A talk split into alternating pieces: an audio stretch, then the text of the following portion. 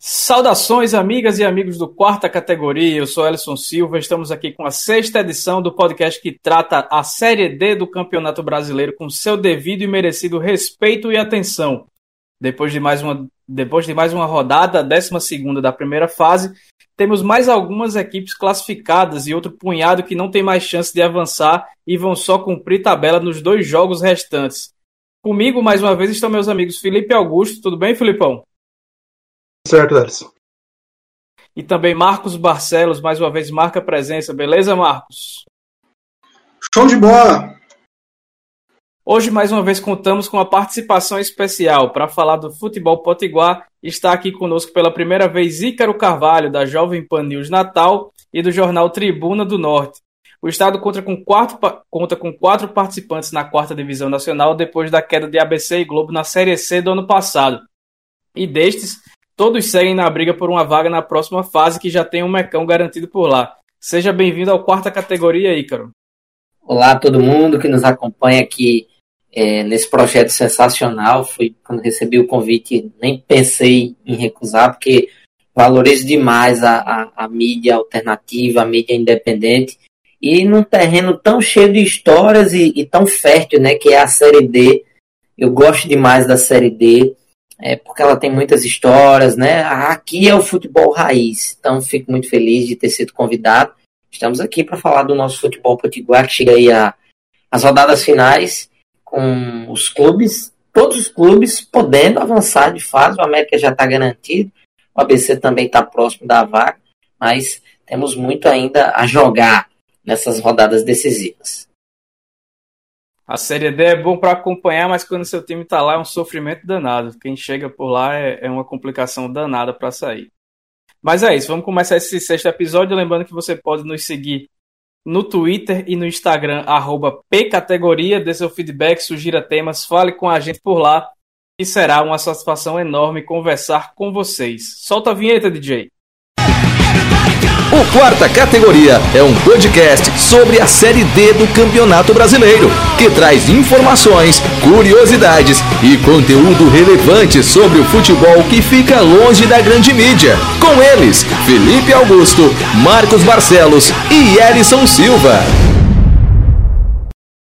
Bora lá dar o pontapé na passagem pela tabela da, da tabela da Série D, mas antes deixando um abraço aqui para o Bruno M9, arroba Bruno M9, torcedor do Papão, que lá no Twitter conversou com a gente, elogiando o episódio, o quinto episódio, né, sobre o futebol maranhense e sobre os perigos da terceirização do futebol. Ele falou que a gente parece saber do que a gente está falando, sem achismo, e aí a gente agradece bastante ao Bruno, e é isso que a gente tem buscado por aqui, né? Falar da Série D sempre com o máximo respeito, porque é o que merece essa competição tão difícil e sofrida e que movimenta todos os estados do país e centenas de profissionais.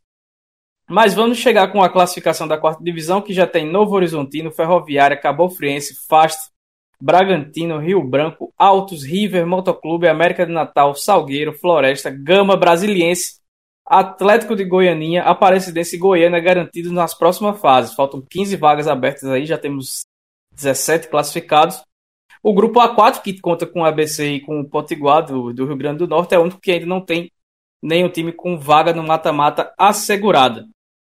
No grupo A1, a gente tem o Fast com 22 pontos na liderança, o Bragantino é o vice-líder com 21, o Rio Branco acabou passando também com 21, tá, é o terceiro colocado, o Galvez tem 20, está na quarta colocação e muito perto de garantir a classificação, porque o Independente é o quinto, tem 14, 6 pontos atrás já, faltando duas rodadas, né? Então é muito difícil que, que consiga chegar. O Gi Paraná tem 12, o, Vilha, o Vilhanense tem 11, o Atlético Acreano é o lanterna com 7 pontos ganhos.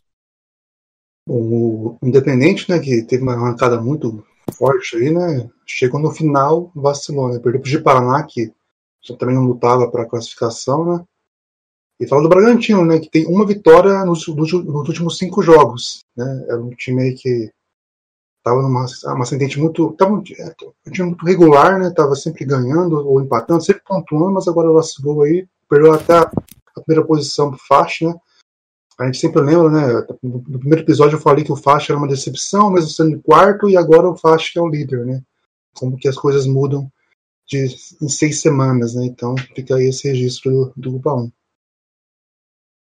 No grupo A2, a gente tem na liderança o Altos com 27 pontos, o River, que lá no começo também a gente falou que estava decepcionando, mas já está garantido agora com 23 pontos na segunda colocação. O Motoclube também, que a gente falou que estava decepcionando lá, lá atrás, é o terceiro com 21, os três já classificados. O Juventude é o quarto com 17. O São Raimundo está na briga ainda, é o quinto com 15. O Baré também está na briga com 13, já é mais difícil. O Santos tem 11 e o Sinop tem 6 pontos. Esses fecham aí a tabela do grupo A2 dessa Série D. E na próxima rodada a gente tá uma guerra aí, né? Que é entre o Juventude contra o São Raimundo. É, Isso, briga direta pela lembrando, vaga. Isso, briga direta. E lembrando que o São Raimundo ainda, ainda tem um jogo a menos contra o Santos do Amapá.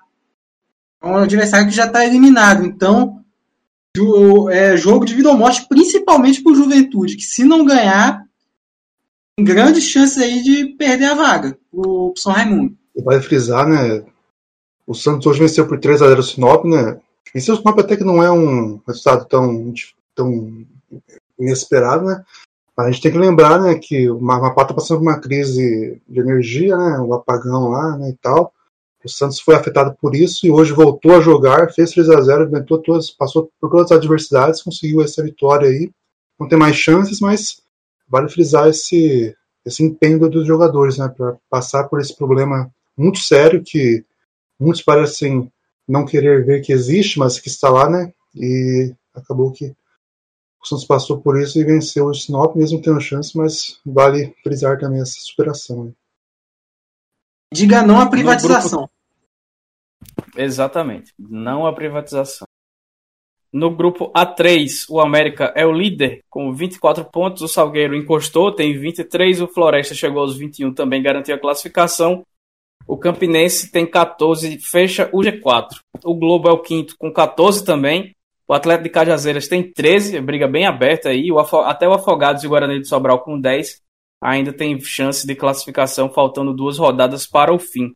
E aí, nesse grupo A3, acho que eu falei no episódio passado, né, o quinto episódio, que acreditava que Atlético de Cajazeiras e Campinense brigariam pela vaga restante da chave, mas eu já tenho, eu já tenho a tendência a mudar de, de opinião, porque os dois times vão para os dois jogos que faltam basicamente brigando para brigando para não, para não se classificar porque na 12 rodada o Atlético venceu o Floresta tranquilamente, é, jogando em casa lá no Perpetão por 2 a 0 até os 46 do segundo tempo, mas aí acabou deixando o time cearense empatar e perder a oportunidade de entrar no G4. E o Campinense não conseguiu vencer em casa mais uma vez e jogou muito mal contra o Guarani de Sobral, lanterna da chave. E como consequência disso, Hélio Cabral foi demitido da Raposa e Luciano Silva chega para ser o sétimo treinador anunciado pela, pela equipe que jogou 26 jogos no ano. É como se um treinador de um Campinense durasse quatro jogos e por volta dos 20 minutos ali do primeiro tempo do quinto jogo ele, ele fosse demitido, né? Então é um time que tem uma administração terceirizada, como a gente já detalhou aqui no episódio passado, que já contratou mais ou menos 80 jogadores em 2020 e tá tudo errado, né? Então, é, o Campinense fica numa situação bem complicada aí pela frente, pega o Afogados fora de casa na próxima rodada. E o Globo, que tem um time bem fraco, com todo respeito, é, ao meu ver, já pinta como favorito aí, mais pela falta de competência dos times paraibanos.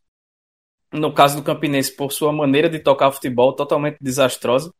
E o do Atlético de conseguir vencer os jogos, de fazer valer a superioridade técnica que ele mostra e, e transformar isso em resultado, né? É... Alguém mais fala alguma coisa desse grupo? Olha, é, esse grupo do, do, o grupo 3, que é o grupo que temos aqui, por exemplo, América e Globo, a gente tem visto realmente um, uma disputa muito interessante e nivelada realmente por baixo, né? Porque a gente observa a tabela América, Salgueiro e Floresta nas três primeiras posições, classificados já para a próxima fase, e da quarta colocação para baixo, a gente vê realmente um, um, uma, uma briga de tapa, né? Eu acho que a gente pode definir assim, não é, não é nem uma guerra pela classificação, os caras todos armados com, com, com, com todo o arsenal, né? Mas é realmente uma briga de tapa, porque realmente o, o, o que você falou, Alisson, é, é muito interessante, né? Porque o Globo passou nove jogos sem vencer, certo? Nove jogos aí, várias partidas sem sequer triunfar, em muitas delas é bem verdade, merecia o resultado, levava o gol no final e aquela coisa toda. Venceu a primeira e tá na briga, né? Tá no bolo e pode contar, inclusive, com a ajuda do América.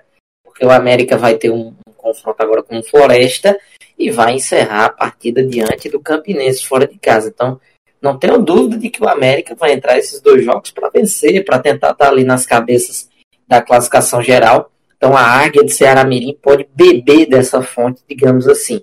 E realmente os, os outros clubes, né, o, o, Campinense, o Atlético Paraibano, o Atlético foi o que, que mais, assim, digamos, me encantou um pouco, sabe, em algumas partidas que eu, que eu assisti. O Celso Teixeira chegou agora, está tentando dar uma, dar uma repaginada nessa equipe, mas é, realmente o, o, dessa parte para baixo, né, do, do quarto para baixo, o grupo está bem nivelado ali por igual. Né? Então, essa quarta vaga, o clube que pegar prime a primeira colocação no grupo 3, no grupo 4, vai pegar um adversário teoricamente interessante, porque são clubes muito instáveis até aqui.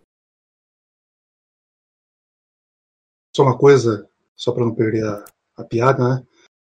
A gente falou semana passada que o Campinense tinha 13 pontos, né? 13 é o rival do, do Campinense, né? E agora tem 14, então não, então não tem mais esse estigma aí para se preocupar. Exatamente. E só ainda sobre a demissão do Hélio Cabral, que era treinador do Campinense, o filho dele é o, aquele atacante, o Arthur Cabral, que jogou no Ceará, no Palmeiras, está jogando na Suíça agora. E na postagem do Instagram da demissão do pai, ele ficou meio pistola lá, falou que o futebol paraibano nunca vai melhorar enquanto os clubes agirem dessa maneira. O Hélio Cabral era auxiliar fixo do clube, foi efetivado por conta da vitória por 4 a 1 sobre o Globo.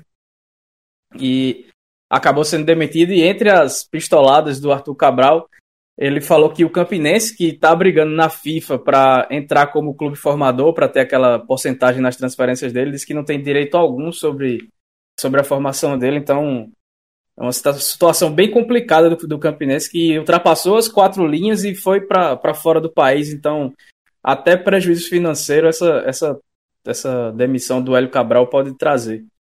O fato é que é inaceitável, né? Uma equipe já vai para o terceiro treinador com 12 rodadas, é uma parada bem impressionante. Até para o futebol brasileiro. Mas vamos seguir para o grupo A4, que tem o Itabaiana na liderança com 20 pontos, mesma pontuação do ABC, vice-líder. O Vitória da Conquista tem 19, o Coruripe fecha o G4 com 18. Mas o Central, ainda invicto, também tem 18, é o quinto colocado. O Potiguar tem 15 pontos. O Frei Paulistano tem 10 e o Jaciobá é o Lanterna com 4 pontos ganhos. Como é que você vê essa campanha do ABC e também do Potiguar chegando aí, cara? O ABC está é, um pouco inconstante, eu diria. O ABC teve um começo muito interessante na Série D, comandado pelo técnico Francisco Diá, que é o técnico que está desde o início da temporada. Mas o ABC tem encontrado algumas dificuldades que a gente, é, aqui na imprensa norte-rio-grandense, a gente tem definido como o técnico Francisco A, a cada rodada ele tem que encontrar um coelho das cartolas, toda rodada ele tem que puxar um coelho. E, e, a outra questão também é a de você montar, é de você viajar e ter que trocar o pneu com o carro andando. É muito complicado, né? Realmente a gente é, vê a Série D, que é um, um, um campeonato em que os clubes têm muita dificuldade para manter seus jogadores e, e, o ABC teve muito essa dificuldade, porque tinha o Jailson, mas recebeu uma proposta extremamente interessante do futebol árabe. Deixou o ABC. É, todo dia o torcedor do, do, ABC fica com medo de perder algum jogador, sabe? Existia até essa brincadeira aqui, porque eu fiz um post no meu Twitter elogiando o João Paulo, que é o camisa 10. Ó, oh, o João Paulo é, participou de 70% dos gols do ABC. O pessoal do ABC veio me xingar, só para de elogiar o cara, porque senão vai vir alguém contratá-lo aqui. E o Botafogo da Paraíba, que não está muito levou. bem na série, quase levou, não está muito bem na série C, veio aqui, bancou, disse que ia pagar a multa, mas acabou que não pagou e o João Paulo ficou no ABC. Agora, o problema também do ABC tem sido lesões. Teve que contratar um jogador que veio machucado, o Giva, que até agora ainda não decolou, fez duas partidas com a, com a camisa do ABC, ainda não né, degringolou com a camisa alvinegra.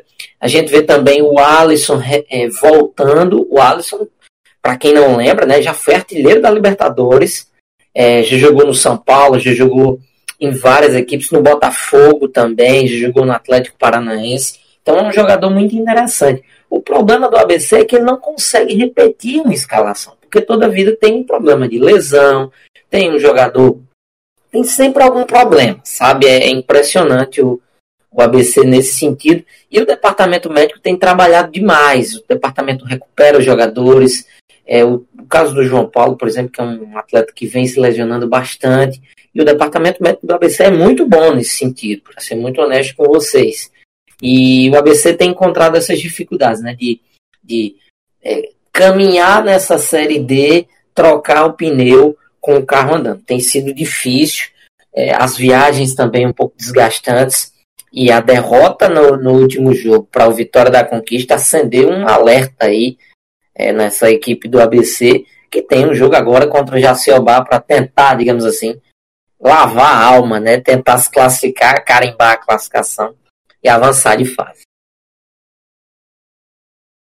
Passando para o grupo A5, a gente tem aqui o Aparecidense classificado com 22 pontos, o Goiânia também com 22 é, é o vice-líder. O Real Noroeste tem.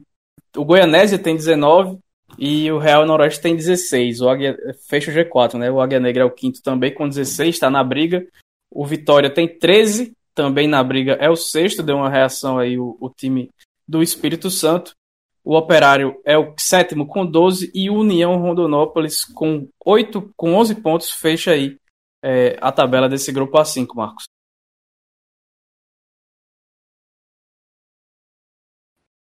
Então, pois é, né? O, eu não queria ter falado isso no, na rodada anterior, após a derrota para o União Rondonópolis, porque é aquela coisa, o Real Noroeste fora de casa não tem uma campanha boa, né? apesar de ter conseguido três empates fora de casa. É... E ainda tinha a questão do time ser invicto em casa. Acontece que o Real Noroeste perdeu o Operário agora no, no, último final de semana, e agora eu acho que já dá para falar que o Real Noroeste está fazendo força para ser eliminado. É, assim como o, o Ícaro destacou no ABC, Real Noroeste também tem muita mudança de jogador. É, não sei como é que tá aí no elenco do, do ABC, mas no caso do Real Noroeste é um, é, é um elenco bastante numeroso, mas volta e meia tem é, jogador chegando, jogador saindo. É, dizem que é por conta. Alguns têm, tem alguns casos de lesão, outros casos aí de questões técnicas mesmo, que esses jogadores estão saindo, até sendo dispensados. Hoje já, rece, já recebeu uma suspeita aí de que talvez não seja só questão técnica, que há, há essas trocas de jogadores. Então o Real Noroeste está muito instável. Né? E agora tem um desafio muito, muito importante, que é pegar o Águia Negra, quinto colocado, em casa. Né?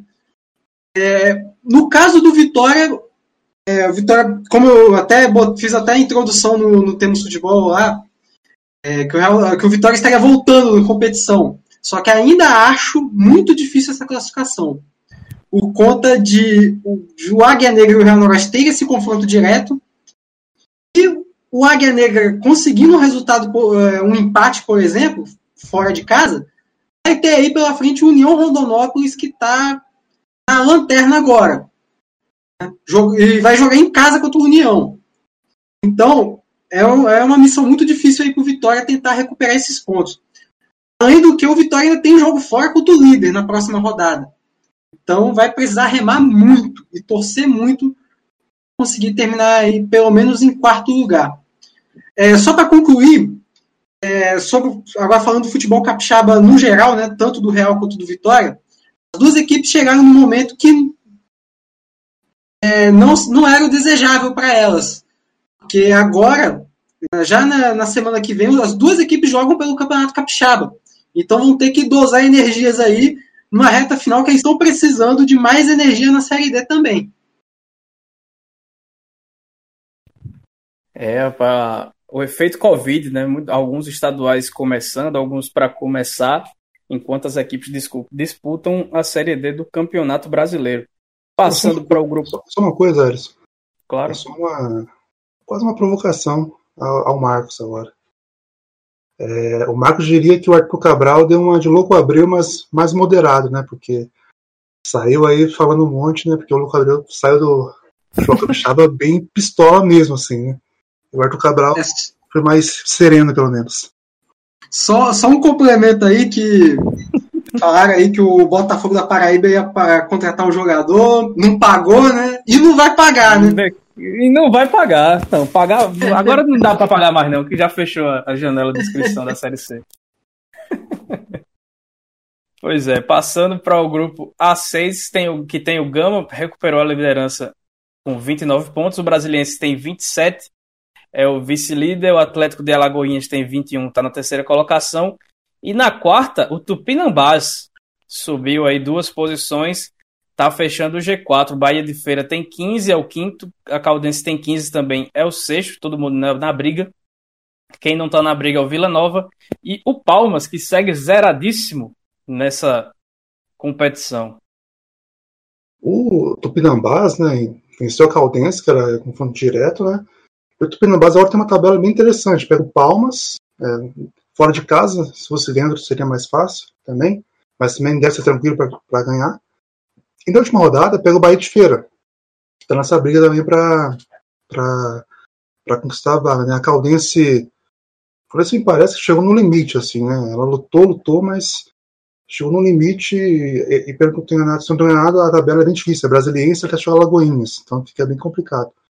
E vale frisar que na, na próxima rodada tem o clássico é, lá de Brasília, Gama e Brasiliense, né? Talvez o jogo mais, mais esperado aí desse segundo turno, que vai acontecer aí, né? Que pode, pode, dar, pode voltar a liderança brasiliense ou o Gama pode conseguir a, a liderança antecipada para a próxima fase já. Então, um jogo bem interessante. Para mim, é o jogo mais interessante dessa próxima rodada. Valendo a liderança, jogo sábado às 16 horas lá na Boca do Jacaré. Passando para o grupo A7, que tem a Ferroviária classificada com 26 pontos, Cabo Friense com 25 também, já garantido no mata-mata. O Mirassol é o terceiro com 22, a Portuguesa é a quarta colocada, a Portuguesa Carioca com 19 pontos. Lá embaixo, Cascavel tem 18, Bangu tem 16, o Bangu esperava reagir na rodada passada, mas perdeu pela Portuguesa por 3 a 0 e deixou de escapar a, a chance, deixou escapar a chance de entrar no G4.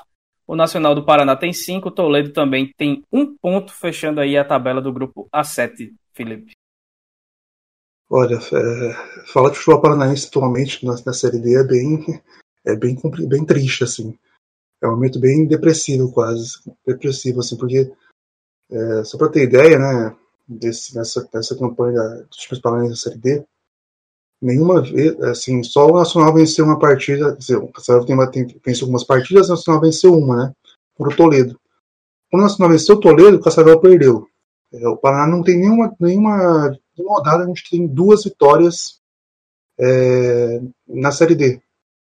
E a próxima rodada tem Cascavel e Bangu. Né, o Bangu que teve, conseguiu aí de uma maneira bem exemplar, entre aspas, perder pontos para o Nacional e para o Toledo. Né? Poderia estar no G4.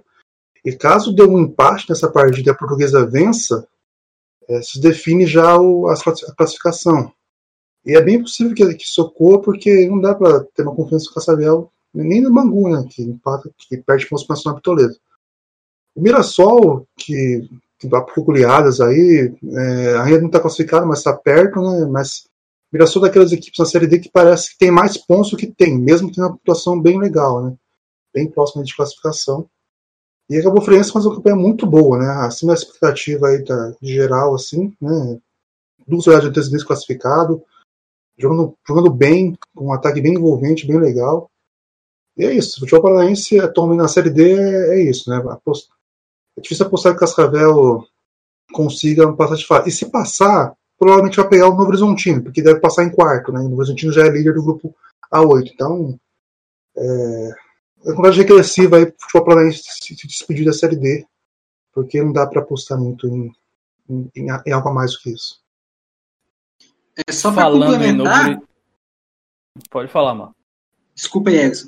É, Ferroviária, olha, abriu o olho com esse time aí que agora está contando com. Não sei se a gente comentou nos programas anteriores, mas está contando agora com o artilheiro da Série D, que é o Thiago Marques, com 10 gols. E agora com o artilheiro da Série C também, né? O Fernandinho, que marcou 7 gols com a camisa do Ipiranga. Então, forte, hein? Ferroviária montou, tem um time na Série D e montou um time alternativo para a Copa Paulista. E é um time experiente na Copa Paulista, então tem muito dinheiro envolvido lá para acontecer esses dois times. É um time para ficar de olho aí, porque é, é candidato a acesso, sim.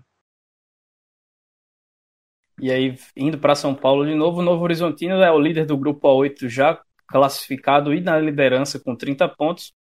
E para ver a diferença, né, o segundo colocado, que é o Marcílio Dias, tem 18. O Pelotas tem 17, é o terceiro. O Caxias está no G4 com 17 pontos. É, o São Luís também tem 17, é o quinto. O Joinville tem 16, é o sexto. Briga bem aberta aí por essas três vagas restantes. Do segundo ao sexto, apenas dois pontos de diferença. E lá embaixo tem o Tubarão com seis pontos e o São Caetano, que a gente detalhou aqui, acho que no segundo episódio, é, perdeu por, por WO na rodada passada para o, o Marcílio Dias, não entrou em campo. E é o Lanterna com seis pontos e também acho que nem deve entrar mais em campo nesse restante de competição. Né? É sobre esse grupo, né? A gente pegar a tabela. Agora a gente fica vendo a, a tabela, né, fazendo prognóstico né, do que foi o jogo mais fácil, o jogo mais difícil. O São Luís e o Caxias, das últimas rodadas, pega, pega o São Luís, perdão, pega o São Caetano e o Tubarão, os lanternas, né? Então tem a obrigação de vencer. Se vencerem as duas partidas, classificam.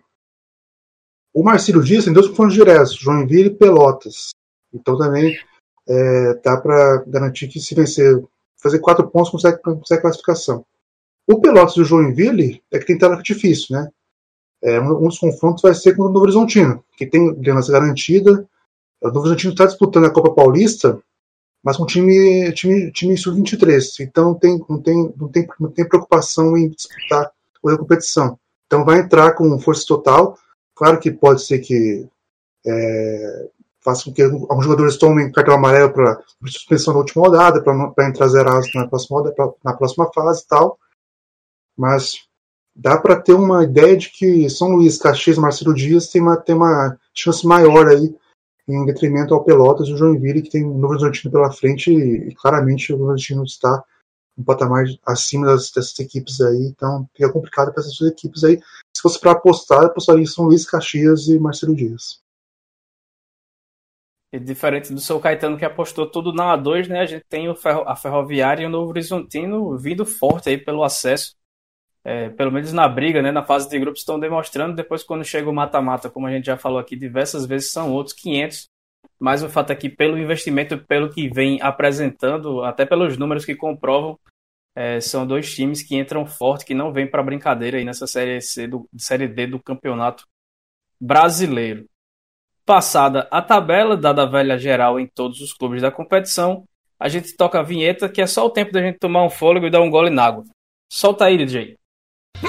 Desde 2011, o site vozdatorcida.com traz o melhor conteúdo independente sobre o futebol paraibano, com credibilidade e sem compromisso de agradar ninguém. Para ficar por dentro de tudo que acontece no futebol da Paraíba, acesse vozdatorcida.com e siga em todas as redes sociais, arroba Voz da Torcida.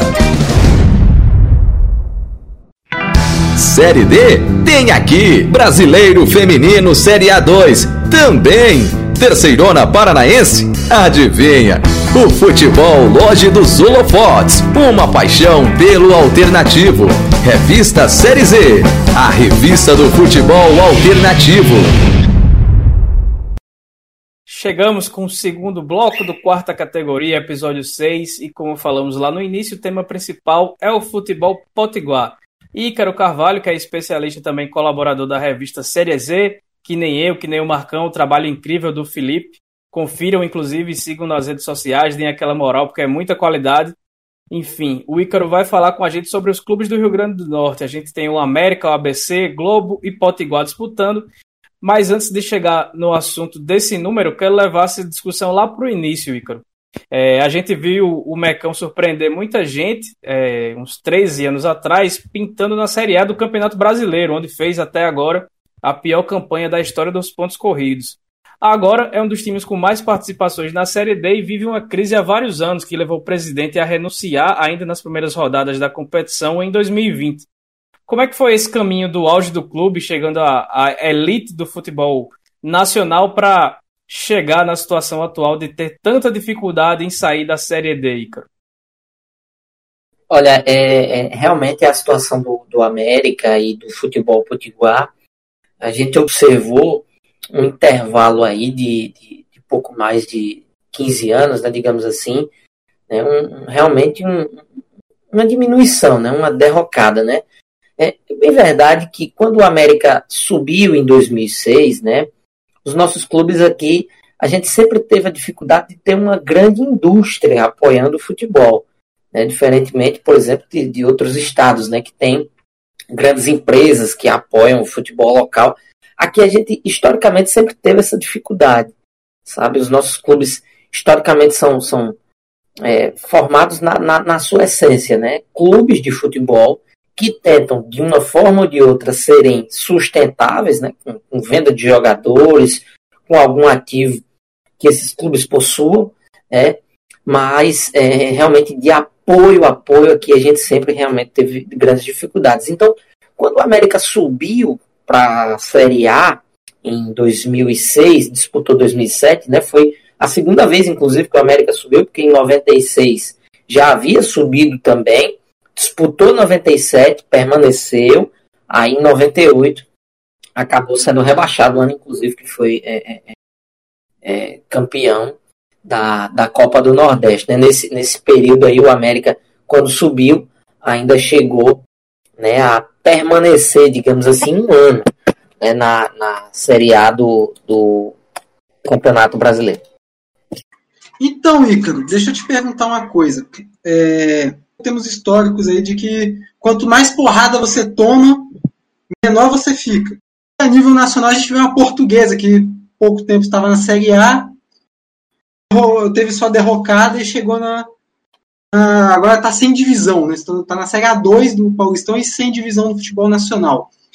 É, como é que o, o, América de Natal, principalmente, lida com essa situação? Né? É, e se tem algum time aí, é, fora talvez, fora os outros três que estão disputando a Série D, tem algum time aí no, no futebol do Rio Grande do Norte que possa fazer frente, possa ir assumir o, o, o lugar do América, né? Que pode, chegar, pode vir essa condição de, talvez, no futuro, cada vez que vai disputando a Série D e não conseguindo acesso, ficar cada vez mais longe de disputar a competição. Verdade. É, só para fechar né, aquele comentário, essa questão da, da derrocada, né, dessa queda, o América sempre foi um clube que viveu muito nesse, nesse, nesse vai e vem entre Série B e Série C. Né? A gente sempre gosta de dizer que os clubes do Rio Grande do Norte são clubes de Série B. Né? Eu, eu penso, eu particularmente, Ícaro Carvalho, penso que pela história, pela tradição é, e pelo, pelo, pelo retrospecto nas competições, América e ABC, que são as nossas principais equipes, são clubes de Série B, certo? Eu, eu penso muito nisso, clubes de Série B e Série C. Então, América e ABC sempre oscilaram muito nisso, né? De Série B e Série C. Tanto que quando ia para uma Série A, né? Era realmente quando conseguia uma graça, uma, uma, uma temporada realmente é, exuberante, essa coisa toda. Então, é, essa derrocada para a Série D, ela realmente foi muito, é, é, é, muito melancólica por parte do América, porque em 2014 o clube vivia um grande momento também na Série B. Em 2014 o América não era para ter caído na Série B, porque se a gente observa, o elenco era muito bom e o time chegou às quartas de final da Copa do Brasil. Foi aquela campanha que eliminou o Fluminense, 5 a 2 no Maracanã, eliminou o Atlético Paranaense na Arena da Baixada. Então, o clube acabou sendo rebaixado, caiu para a Série D em 2000, Série C, me perdoe, em 2015, o ano do centenário, foi campeão estadual, não conseguiu acesso.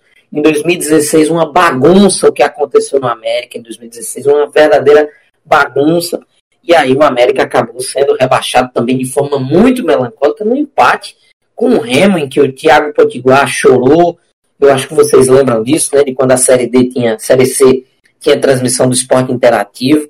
Então, assim, é realmente algo melancólico é, é, essa queda do América para essa Série D e vem batendo na trave todo ano. O primeiro ano da D, em 2017, foi muito bem, quase subiu. Em 2018 não foi tão bem assim e no ano passado caiu nas oitavas de final. E sobre a sua pergunta, é, Marcos, foi muito interessante, né, para a gente saber quem hoje dos clubes potiguares pode fazer frente à América e ABC. Eu acho que isso é, é, é uma pergunta de um milhão de dólares, assim, realmente é muito complicado a gente fazer algum prognóstico nesse sentido, mas eu particularmente não vejo ninguém no intervalo de nos próximos quatro anos batendo de frente com a ABC e a América. O clube que era para fazer isso era o Globo, certo? O Globo surgiu em 2012, uma história muito interessante, né? As pessoas não lembram, mas o, o, o Marconi Barreto, que é o dono do Globo, o fundador do Globo, ele escolheu o nome do Globo porque ele é fã do, do, do Marinho, né? Fundador da, da TV Globo, essa coisa toda. Era fã da Alemanha e por isso que ele escolheu, escolheu essas cores. Então, o Globo, quando surgiu, tinha realmente isso de ser a terceira força do Estado e de bater de frente. E, curiosamente, é o clube hoje que está na frente do América, no ranking nacional de clubes da, da, da CBF. Mas não vem batendo de frente nos últimos anos, não tem conseguido campanhas interessantes no campeonato estadual. A última grande campanha do clube, acho que a gente pode dizer que foi 2017, 2018, que tentou uma graça ali, conseguiu subir para a Série C, se manteve, mas no outro ano não teve tanta força. E aí eu acho que o clube para bater de frente é o gol, mas ultimamente não vem fazendo juiz a, a, a isso que a gente esperava tanto da Águia de Ceará Mirim. Ícaro, ainda fora de, fora de Natal, né? falar um pouco do Potiguar. O Potiguar, eu tenho que conferir certinho, mas das equipes que tem mais de uma participação da história da Série D, né, o Potiguar é uma das tem piores aproveitamentos. Assim, né? Sempre que entrou fez uma péssima campanha. É, sempre é um time que. Sempre não, é um time que para postar alguma coisa a mais na Série D, mas nesse ano, pelo menos, está lutando até o final. Né? E tem um destaque para mim aí, um destaque da Série D, que é o Romeu, fazer uma boa campanha.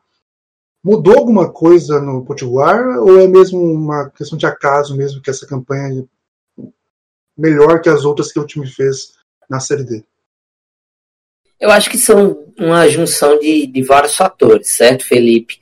É, com relação, é, você falou de, de, de, campanhas realmente muito ruins, né? A gente teve outros clubes também do Rio Grande do Norte que, que disputaram a Série D e também não, não foram muito felizes, né? na, na, disputa. A gente teve um clube que subiu na primeira edição da Série D em 2009, que foi o Alecrim, que era comandado inclusive pelo técnico Francisco Diá, que é hoje quem está no ABC. Mas eu, eu, eu posso atribuir essa melhora na campanha do Potiguar de Mossoró, por exemplo, a dois fatores. Um deles é a mudança na fórmula de disputa, certo? Eu acho que a mudança favoreceu alguns clubes e prejudicou outros, né? Porque a Série D, infelizmente, a gente observa alguns clubes realmente muito amadores, sem estrutura, sem condições, sem grana para gastar, né? E a gente sabe que futebol é dinheiro, né? É, é, é, muito disso também. E eu penso que é um pouco disso, um pouco a fórmula ajudou. O Potiguar também acertou muito quando contratou um cara chamado João Paulo, que é o atual treinador do, do Potiguar. É um cara que veio entendeu a dinâmica do clube, trouxe alguns jogadores com ele que fizeram uma excelente campanha no campeonato estadual, que foi o Fosse Luz. Então, foi uma junção um pouco dessas coisas, sabe? E o Potiguar, é, eu acho que o Potiguar está fazendo uma ótima campanha, porque, não sei se vocês sabem, mas teve o complicador do Nogueirão, né? O Nogueirão, que é o estádio do Potiguar, foi interditado pela Justiça Estadual do Rio Grande do Norte por falta de acessibilidade. É, aí vocês podem até me perguntar, Ícaro, mas está sem público, por que, que a justiça é, interditou o estádio, mesmo sem torcida? Né? Mas é porque é uma questão que já perdura há muitos anos, essa questão da acessibilidade no Nogueirão. Né? Então, a justiça realmente resolveu né, é, digamos assim, interditar o estádio, o Potiguar está tendo que jogar em outras, em outras praças, está tendo que jogar em Natal, por exemplo, está tendo que jogar na Arena das Dunas. Isso é muito danoso para o Potiguar. A gente sabe que isso faz muito mal, mas o clube está conseguindo aos poucos, sabe? O Romeu tem sido um grande destaque também. O goleiro Ferreira é um excelente goleiro, batedor de faltas o Val Paraíba, o Stone. Então tem algumas figurinhas carimbadas do futebol potiguar que tem agregado muito, mas eu penso que o principal líder aí é o João Paulo, que infelizmente recentemente perdeu o pai antes de um jogo que ele ia comandar o Potiguar e logo em seguida contraiu a Covid-19. Então a gente inclusive deseja dias melhores para o João Paulo para que ele possa voltar a comandar o Potiguar o mais rápido possível. Tem uma questão do Potiguar, né, que você falou do Alecrim, né? Tem o Baraúnas também, que é o rival do Potiguar, que nem custou acesso. Ou seja, é mais uma pressão, é uma pressão a mais, né? Que as campanhas ruins também trazem, né? O Baraúnas conquistou um acesso, apesar que o Baraúnas tem uma crise enorme atualmente, mas tem essa questão do, do Potiguar, essa pressão de repetir o que o rival fez. Verdade. Eu, se eu não estou enganado, o Baraúnas subiu em 2012 e caiu em 2013, se eu não estou enganado. É, foi, foi mais ou menos isso. E foi uma campanha muito legal também do Baraunas, é, mobilizou toda a crônica é, esportiva, a torcida do Baraunas, que vive uma crise horrível hoje. Não jogou é, a segunda divisão do ano passado, teve intervenção judicial para a presidência do clube. Então, realmente, tem uma, uma pressãozinha aí para o Potiguar fazer uma graça nessa série desse ano, viu, Felipe? É, Ícaro, é, eu queria voltar ao América para para saber se você poderia explicar para a gente é, como foi todo esse processo que acarretou na renúncia do presidente do time. Acho que foi na segunda ou terceira rodada dessa Série D, que o time até parecia que ia ter um começo meio mambembe, mas depois da saída do, do, do presidente, que eu até não, não, me recordo o nome, peço até desculpa, você vai lembrar para mim. É, como é que foi esse processo de saída e como é que o clube tem lidado administrativamente com essa com essa saída? Tá, tem muita briga política por lá ou tá tudo meio estabilizado aí depois com a queda do antigo mandatário? Olha, o América é, o América sempre foi uma, uma, panela de pressão muito grande, né? Assim, é, dentro de campo, ultimamente a gente tem visto muita pressão por parte da torcida na, na busca por resultados. E o presidente Leonardo Bezerra, certo? Ele, ele começou o seu mandato e durou muito pouco tempo. Eu acho que é, ele vinha tomando boas decisões, sabe? O, o, antigo presidente, que era o Eduardo Rocha, é muito conhecido aqui em Natal, é conhecido do Nordeste também. É para quem não sabe, ele é um dos maiores entusiastas da Copa do Nordeste. Foi ele, basicamente, que renasceu a Copa do Nordeste. Né? Acho que a gente pode muito acreditar isso aí. E, e ele tem uma influência muito grande no América, junto com o pai dele, que é o José Rocha, que até hoje é presidente do Conselho Deliberativo. E a questão do Leonardo Bezerra, realmente, quando ele chegou ao América, junto com o atual presidente, que é o Ricardo Valério, realmente se pensava numa, numa num novo momento para o América, sabe? E apesar de serem figurinhas conhecidas e carimbadas também da diretoria, porque o Ricardo Valério já foi gerente comercial do América, já foi. O Leonardo Bezerra já tinha sido diretor de futebol. Eram figurinhas conhecidas, né, figuras, digamos, antigas no clube, mas que parecia ser realmente uma renovação.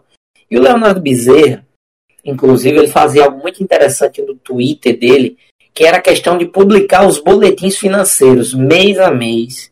Certo? Pontualmente ele fazia isso, então o torcedor achava muito interessante, trazia o detalhamento financeiro do clube. Ele foi um cara que brigou muito também. Acho que o torcedor também gostou disso. Pela volta do futebol, né, o Leonardo muito preocupado com aquele jogo contra o Juventude, aquele jogo da Copa do Brasil que valia 2 milhões de reais, 3 milhões de reais. Então, levou o América para treinar em outro estado, né? Foi um intercâmbio que o América fez, né? digamos assim, foi treinar lá no CT do Retrô pagou os testes de Covid e não esperou pela CBF. Então, o torcedor gostava do Leonardo, certo? Só que os resultados não foram acontecendo. E com a volta do futebol, né, que, digamos assim, o América queria, né, é, porque o estadual, o América estava perdendo o estadual e queria ganhar esse estadual. O América voltou ao futebol, o América foi eliminado para o Juventude, perdeu o estadual também de uma forma melancólica para o ABC, o principal rival, e aí vai para a Série D, não começa bem, é, três jogos, dificuldades, e aí foi uma surpresa muito grande, sabe? É, a renúncia do, do presidente Leonardo Bezerra. A gente estava ao vivo no programa, inclusive, e eu estava tecendo um comentário sobre um fato qualquer, e de repente alguém me diz: Olha o WhatsApp aí, pelo amor de Deus, olha o WhatsApp. E aí a gente tinha recebido a carta de renúncia, eu levantei as mãos assim na cabeça, meu Deus, não acredito. Porque o América já tem esse histórico também de renúncia de presidentes. São vários presidentes ao longo da história. A gente até fez um levantamento, são mais de 10 presidentes ao longo aí dos últimos é, 20, 30 anos que renunciaram à presidência do América, não terminaram seus mandatos, né? Nos últimos 10 anos aí foram pelo menos quatro.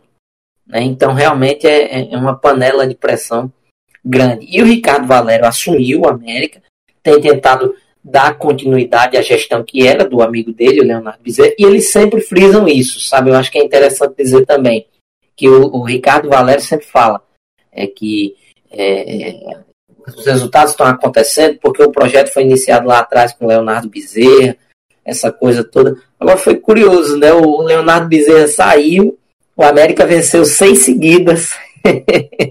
Foi uma coincidência aí, né? Eu, eu, eu até brincava, oh, será que tem alguma coisa relacionada? Mas acho que não, os resultados não estavam vindo. E aí ele resolveu sair pelo bem do, do clube do América. Foi, a decisão dele foi o que ele alegou na cara. É, Ícaro, só para complementar a fala anterior sobre o América de Natal, você falou daquele período de 2014, é, de certa forma é interessante você ver. É, quer dizer, interessante não, é, por, por um lado é triste aí pro torcedor do América de Natal. Há seis anos atrás você tinha um elenco, chegou numa Copa do Brasil, né, nas quartas de final, é, caiu pro Flamengo na ocasião, passou do Fluminense, uma virada espetacular. E como o time tinha vários nomes ali é, muito conhecidos do, do torcedor até brasileiro, né? Você tinha o Rodrigo Pimpão, que na época acho que era reserva naquele time, entrou no segundo tempo do Fluminense. É, te, tinha o, o, teve, teve o falecido Arthur Maia, que sofreu aquele acidente trágico da Chapecoense. O Val, que jogou no Flamengo, volante, né? E o goleiro Fernando Henrique. É, o time contava com uma estrutura ali boa, né? E com a grana da Copa do Brasil. É, é uma situação muito bizarra até para o torcedor ver com, que no meio dessa derrocada teve um, esse respiro que você tinha comentado e inclusive verba poder até se tivesse tava, se estava no momento ruim poder tentar elevar um pouquinho de padrão. Verdade. E, e aquele jogo do Flamengo, né? Flamengo e, e América pela Copa do Brasil aqui na Arena, foi o maior público da história da Arena é, sem contar os jogos da Copa do Mundo, né? Porque a Copa do Mundo você tinha ali os, os, os assentos removíveis, né? Digamos assim, você, você podia tirar aqueles assentos ali, né? os assentos provisórios, digamos assim. E realmente, para o torcedor do América ver nesse intervalo de tempo, de seis anos, é tão pouco tempo, né? Você tinha uma seleção muito boa, né? Eu não vou nem tão longe. 2015 o América também tinha um time muito bom. Flávio Boaventura, que jogou no Passos de Ferreira em Portugal. Tinha o Cascata. Cascata, todo mundo conhece Cascata, já ouviu falar do Cascata. Craque de bola, camisa 10. O América tinha vários outros, outros jogadores, o próprio Arthur Maia. Né? Um craque de bola, Arthur Maia. Luxemburgo, quando veio para cá, disse: Eu quero esse cara no meu time. É, quando ele levou ele para o Flamengo em 2015. Então, realmente, para o América, o torcedor do América ver esse intervalo de tempo e se ver agora na Série D é realmente uma, uma situação bem difícil. Agora, eu percebo também uma coisa no, no torcedor do América, ele tem tentado é, se unir aos, ao, ao clube, sabe? Em alguns momentos a torcida do América demonstra isso, porque o América é, chegou a fazer um jogo treino lá em, em Pernambuco, né? E a torcida comprou ingressos virtuais, eram ingressos que não, não valiam de nada, mas A torcida comprou por 10 reais e o América conseguiu quitar a viagem que fez para Pernambuco, uma viagem que custou 40 mil, enquanto a torcida comprando ingresso, comprando ingresso, a diretoria conseguiu recuperar a grana. Então isso foi muito legal, foi uma demonstração de amor muito grande. Mas ao mesmo tempo em que tem amor, também tem cobrança, sabe? Assim, a torcida cobra, cobra, cobra, sabe que não dá mais para ficar na série D. E sem a torcida, certo? É, não é nenhum absurdo dizer isso. O América está tendo um prejuízo muito grande, porque todo ano, o Felipe, vocês acompanham a série D todo ano, sabe que o América botava boa média de público ali na Arena das Dunas. Sabe? Uma das festas mais bonitas que eu vi cobrindo futebol profissional foi em 2017, quando o América passou do Ceilândia e foi para o mata-mata do acesso. E a Arena das Dunas apagou as luzes e ficou só as luzes vermelhas dos celulares. Parecia que era o, a torcida empurrando o time para o acesso, sabe? Infelizmente acabou não vindo. Mas assim, tá fazendo muita falta a torcida, tanto pelo apoio aos jogadores, quanto pela questão do, da renda, né? Tá fazendo falta para o América.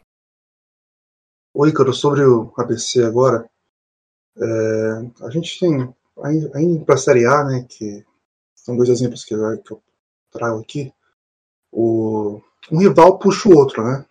Ceará e Fortaleza atualmente mostram isso na Série A, né? Fortaleza perdeu a semifinal da Copa Nordeste para o Ceará, o Ceará foi campeão, daí veio o Cearense, o estadual, Fortaleza foi lá e venceu o Ceará, devolveu a, a, a, aquela derrota. Eu lembro de uma fala do Marcelo Santana, o presidente do Bahia, numa entrevista que ele deu para a ESPN uma vez, que no cenário ideal dele, o Bahia seria sempre campeão da Série A e o Vitória seria 16, né? Então seria baixar, mas seria o pior entre os que ficam. Me parece, posso ser uma interpretação errada, que o ABC se acomodou com a situação do América. Né? Parece que a situação do América era tão ruim que ah, não vai acontecer nada com a gente aqui, e aconteceu o que aconteceu no passado, que foi o rebaixamento. É isso mesmo? O ABC se acomodou e acabou acontecendo esse rebaixamento? Fez falta o América para essa competitividade?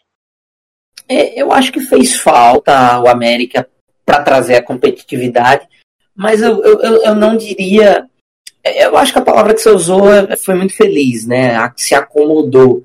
Né? Mas assim, é, ao mesmo tempo em que, que o, América, o ABC foi se acomodando, né, parecia que, que a gente não acreditava que o ABC fosse cair ano passado.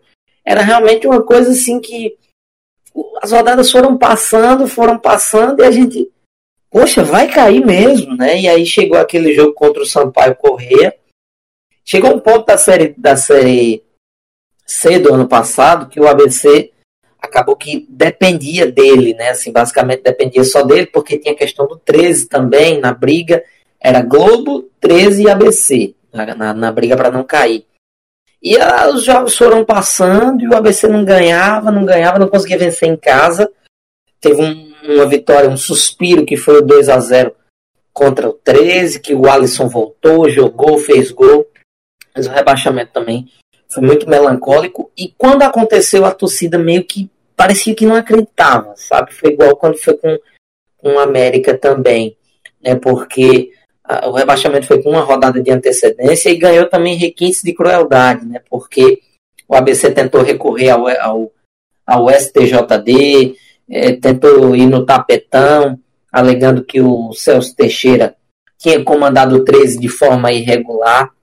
Então, eu acho que você muito, foi muito feliz na, na escolha, na, na, escolha da palavra. O ABC foi se acomodando, porque era realmente um time que foi montado com o objetivo de subir.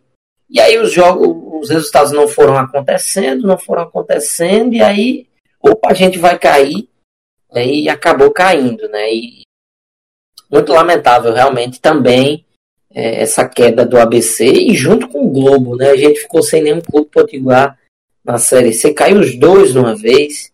E aí ficou muito complicado. Torcer para que eles saiam logo da D.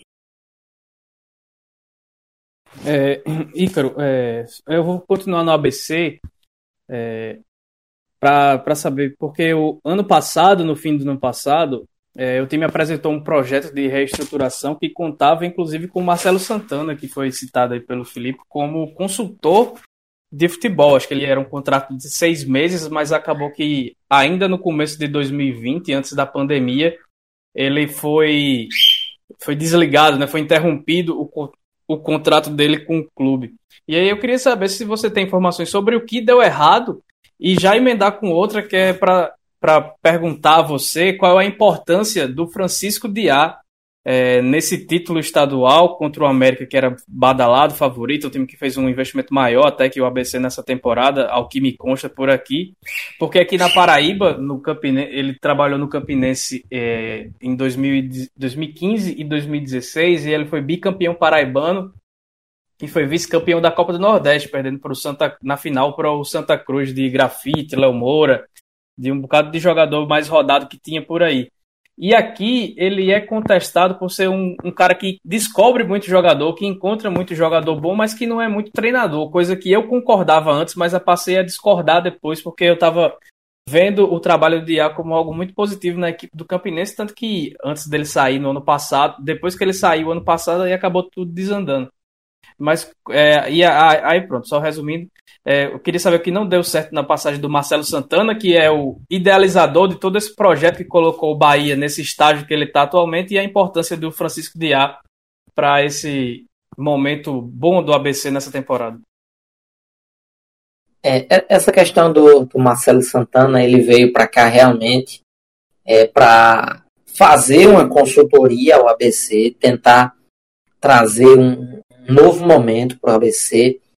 É, chegou a fazer consultorias, né, auditorias dentro do clube, mas os projetos não vingaram, é, muito em parte porque o ABC tem uma série de, de pequenas questões que se acumulam, é, que a, a, gente pode definir como questões que são, é, é, não sei se eu posso dizer, determinantes para um futuro do ABC, mas que são muito importantes no dia a dia do clube. Por exemplo, o clube vive um embrólio há muito tempo, certo?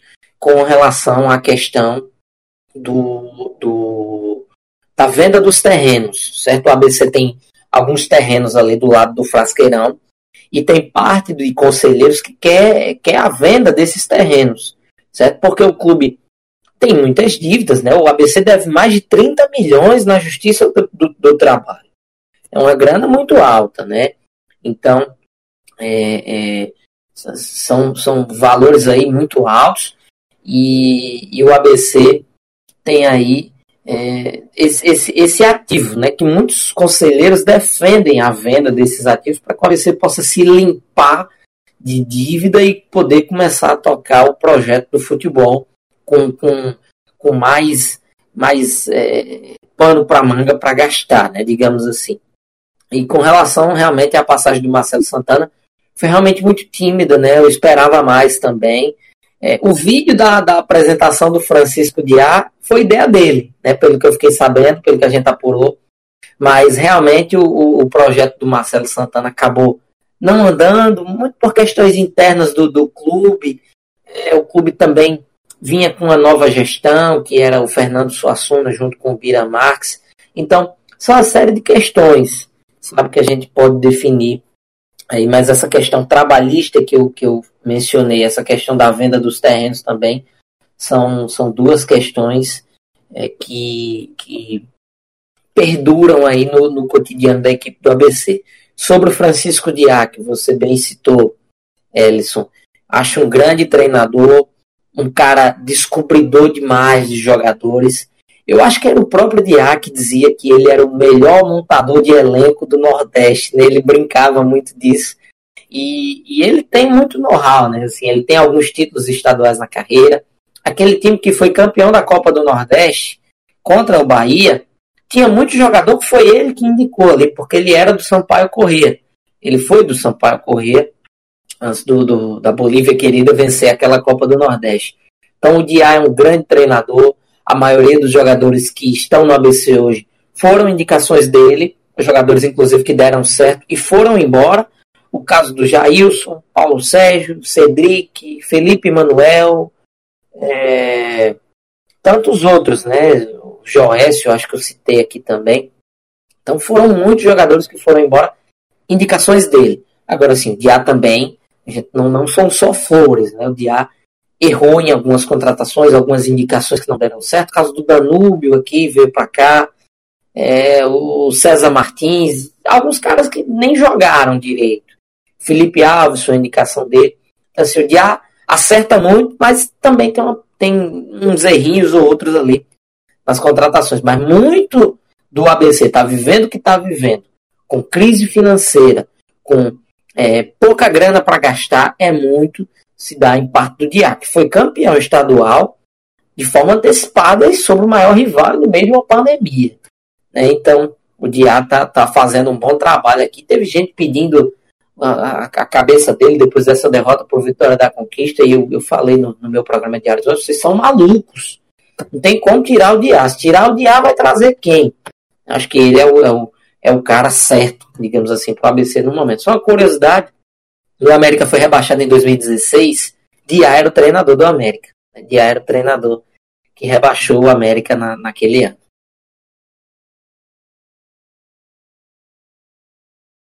É, fazer uma pergunta, minha última pergunta aí sobre o América de Natal é o seguinte: a gente vê aí no cenário nacional, temos aí um exemplo do Corinthians, que tem dificuldades para pagar a questão da, a questão da arena do seu, do seu próprio estádio. E agora, agora no, no cenário aí do América de Natal, tem o clube aí com seu estádio é, em obras, a Arena do América. Eu queria saber como é que o torcedor está enxergando essa obra, é, vocês estão apoiando ou não, é, vocês apoiaram ou não a construção desse estádio, visto que a situação financeira é muito diferente de de um clube de Série A? E qual a, qual a perspectiva para o futuro, né, com relação à construção do estádio e, e, ao mesmo tempo, conciliar o time? Boa, boa pergunta, é, Marcos. É, essa questão realmente do, da Arena América é um sonho né, que o torcedor tem há muito tempo. E é muito difícil, certo? Você chegar para o torcedor do América e dizer: rapaz, deixa isso para lá, jogue na Arena das Dunas, porque o rival tem um estádio. Né? Então, assim, aqui em Natal é muito disso, sabe? É, um é campeão brasileiro, outro é campeão da Copa do Nordeste, né? Um subiu para a Série A, outro fez tal coisa, né? Então, assim, é, o torcedor do América quer muito ter a sua casa própria também, para mandar os seus jogos, mas tem várias dificuldades, várias nuances dessa, dessa Arena América, porque ela está sendo construída com eh, doações de torcedores. Então, assim, o América não se livrou de nenhum patrimônio seu para construir a Arena América. Por exemplo, como é que eu posso, como é que eu posso é, é, é, citar? Né? No América não vendeu nenhum terreno, não se desfez de nenhum patrimônio para investir na Arena América. Basicamente doações de torcedores, é, medalhas que foram vendidas, comercializadas. Então, por isso que as obras caminham de forma muito lenta. O América entregou uma parte só do seu estádio, né, que, que é um dos lados. O América vai ter um estádio em formato de U, né, como, como foi o Parque Antártica, por exemplo. E, e o América entregou só um lado, né, então vai começar a fazer o outro lado nos próximos anos. Agora, muito depende da, da, de sair da Série D, sabe? O clube está é, tá focando muito suas energias em sair da D. Em 2017, quando o América já estava na Série D, muito se falava isso, a gente vai sair da Série D e vai inaugurar a nossa Arena América, um jogo festivo. Só que isso nunca aconteceu até agora. O jogo festivo foi um jogo em que é, é, não, tinha, não tinha acesso à Série C para se comemorar. Então foi mais um evento para realmente comemorar a construção da Arena América, que leva o nome do desembargador José Rocha, que é o atual presidente do Conselho Deliberativo. E, e só para fechar, né, muito se reclama de que a Arena América é muito longe, porque a Arena América, né, a Arena das Dunas hoje, vocês já conhecem Natal, ela fica no centro de Natal, no centro, entre a Avenida Senador Salgado Filho e a Avenida Prudente de Moraes. Então, assim, é um lugar extremamente central sabe? Tanto que ela é uma das melhores arenas do Brasil. E a Arena América fica em Parnamirim. É um, é um, terreno assim um pouco distante. E o América, a justificativa é: não tem terreno em Natal para construir um estádio de futebol da magnitude que o torcedor quer. E a outra justificativa é que a densidade demográfica de Parnamirim é a que mais está crescendo nos últimos anos. Então, é, essa Arena América também é uma aposta mais para o futuro, sabe? Também daqui a 10, 15 anos, de ter mais gente morando em Parnamirim e sem tanta dificuldade assim para acessar a Arena América, digamos assim, viu, Marcos? Entendi. É porque a preocupação é o seguinte. É, eu vi até uma frase, se eu não me engano, foi do Mauro César Pereira, que estádio de futebol aqui no Brasil é igual casa de praia. Bem bacana, só que dá uma despesa, né? Outra coisa, parece que a, o aluguel da Arena das Dunas é um pouco caro, um, preço bem salgado aí para América. Só que talvez não seria melhor é, ficar com o aluguel mesmo, que aí você, se tiver algum problema, você pode às vezes é, negociar para jogar em outro lugar, é, com um preço menor, e ao invés de você construir uma arena que pode ser uma, que é uma despesa para sempre, né? Pois é, tem, tem muita gente que pensa como você nesse caso, é, é, Marcos, assim, não necessariamente torcedores do América, mas é, jornalistas, é, cronistas, pessoas da, da, da, ligadas, né, os interlocutores do futebol potiguar. Mas realmente essa questão da Arena das Dunas vai ser algo que a gente vai ter que refletir realmente real, é, no futuro, porque se o América de fato continuar desenvolvendo seu estádio, eu não tenho dúvida de que vai fazer isso, até porque já construiu um lado, não vai parar aqui, não vai derrubar ali. Não vai fazer mais isso. A Arena das Dunas, daqui a alguns anos, né? Ela vai virar do. vai, vai, vai ser é, do governo do estado, que hoje não é. Hoje ela pertence à empresa OAS, né, que foi a empresa que construiu. Então, a gente vai ter um equipamento esportivo dessa magnitude aqui em Natal sem uso, porque a ABC e a América terão seus estádios, né? Então, você aí os jogos dos clubes menores, de Alecrim, é, do Força e Luz, do Santa Cruz. Então vai ser algo que realmente a gente vai ter que refletir.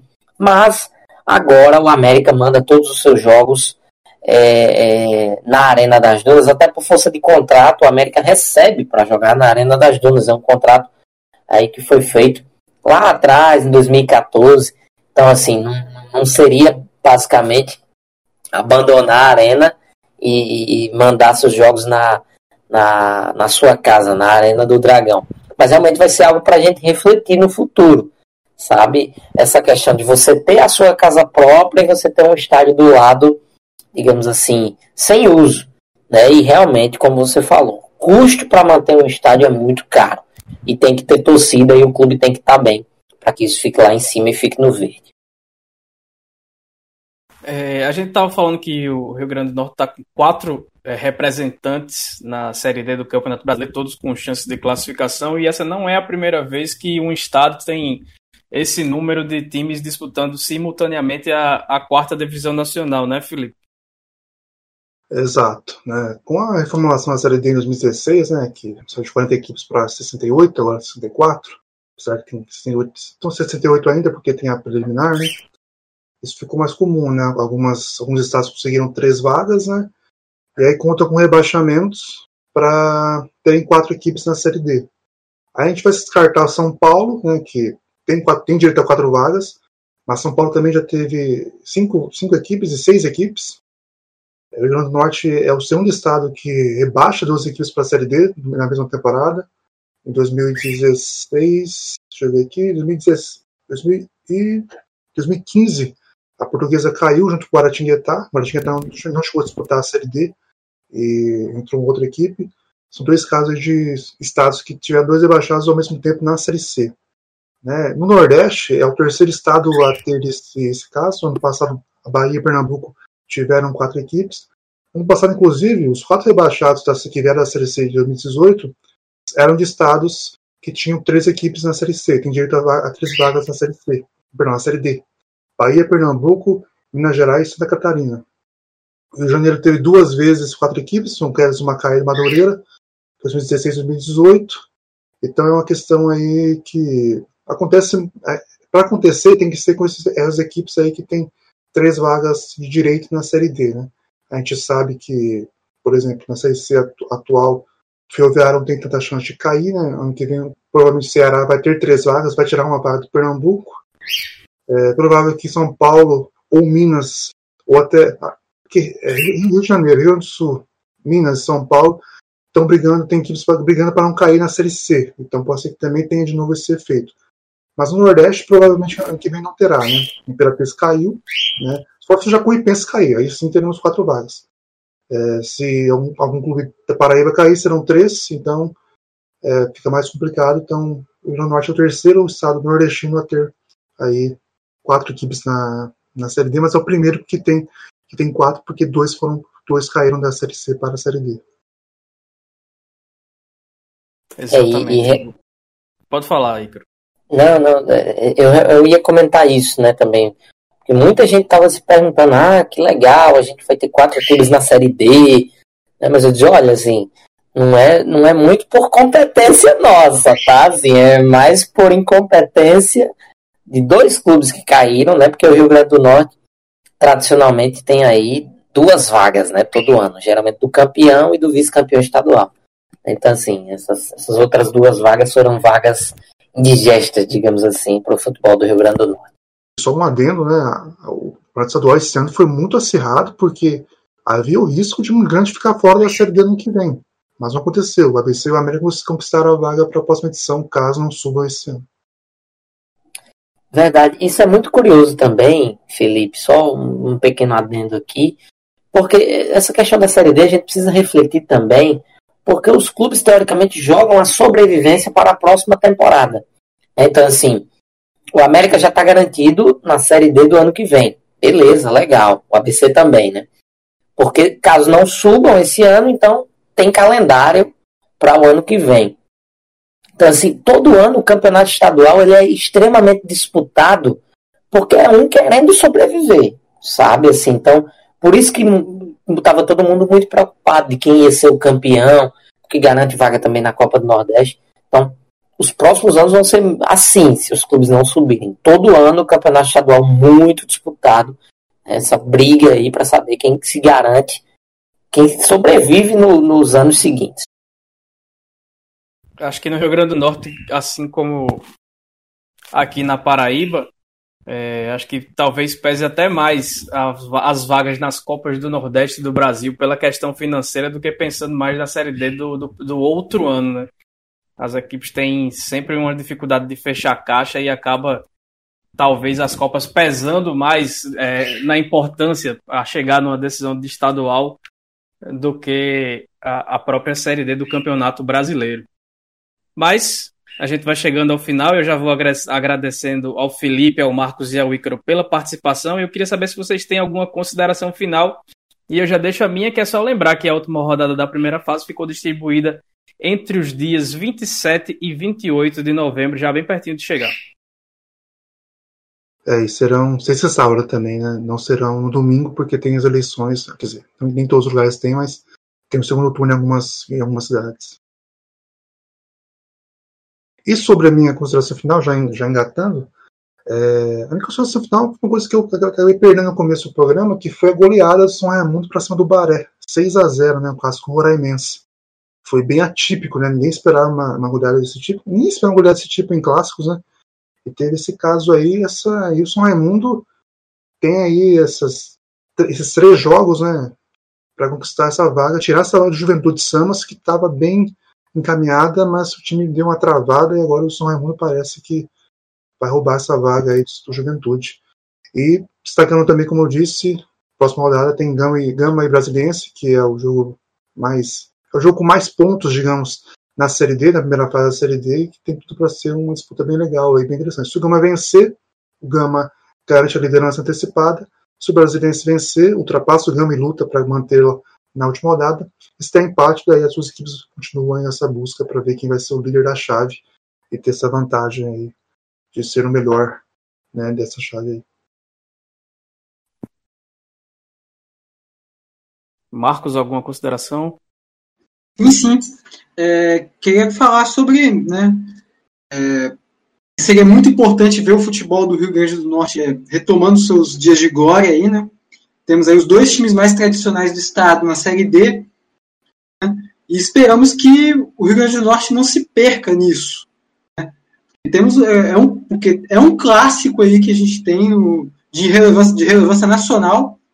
Já teve jogos na Série B, Série C, e agora está nessa situação de não ter esses times em um cenário de uma divisão acima bem complicado até o próprio futebol do, do Rio Grande do Norte. Sabemos como é isso aqui no Espírito Santo, Rio Branco Desportiva, é bem, é bem longe disso, né? estamos bem longe de, de poder ter de volta um clássico a nível nacional.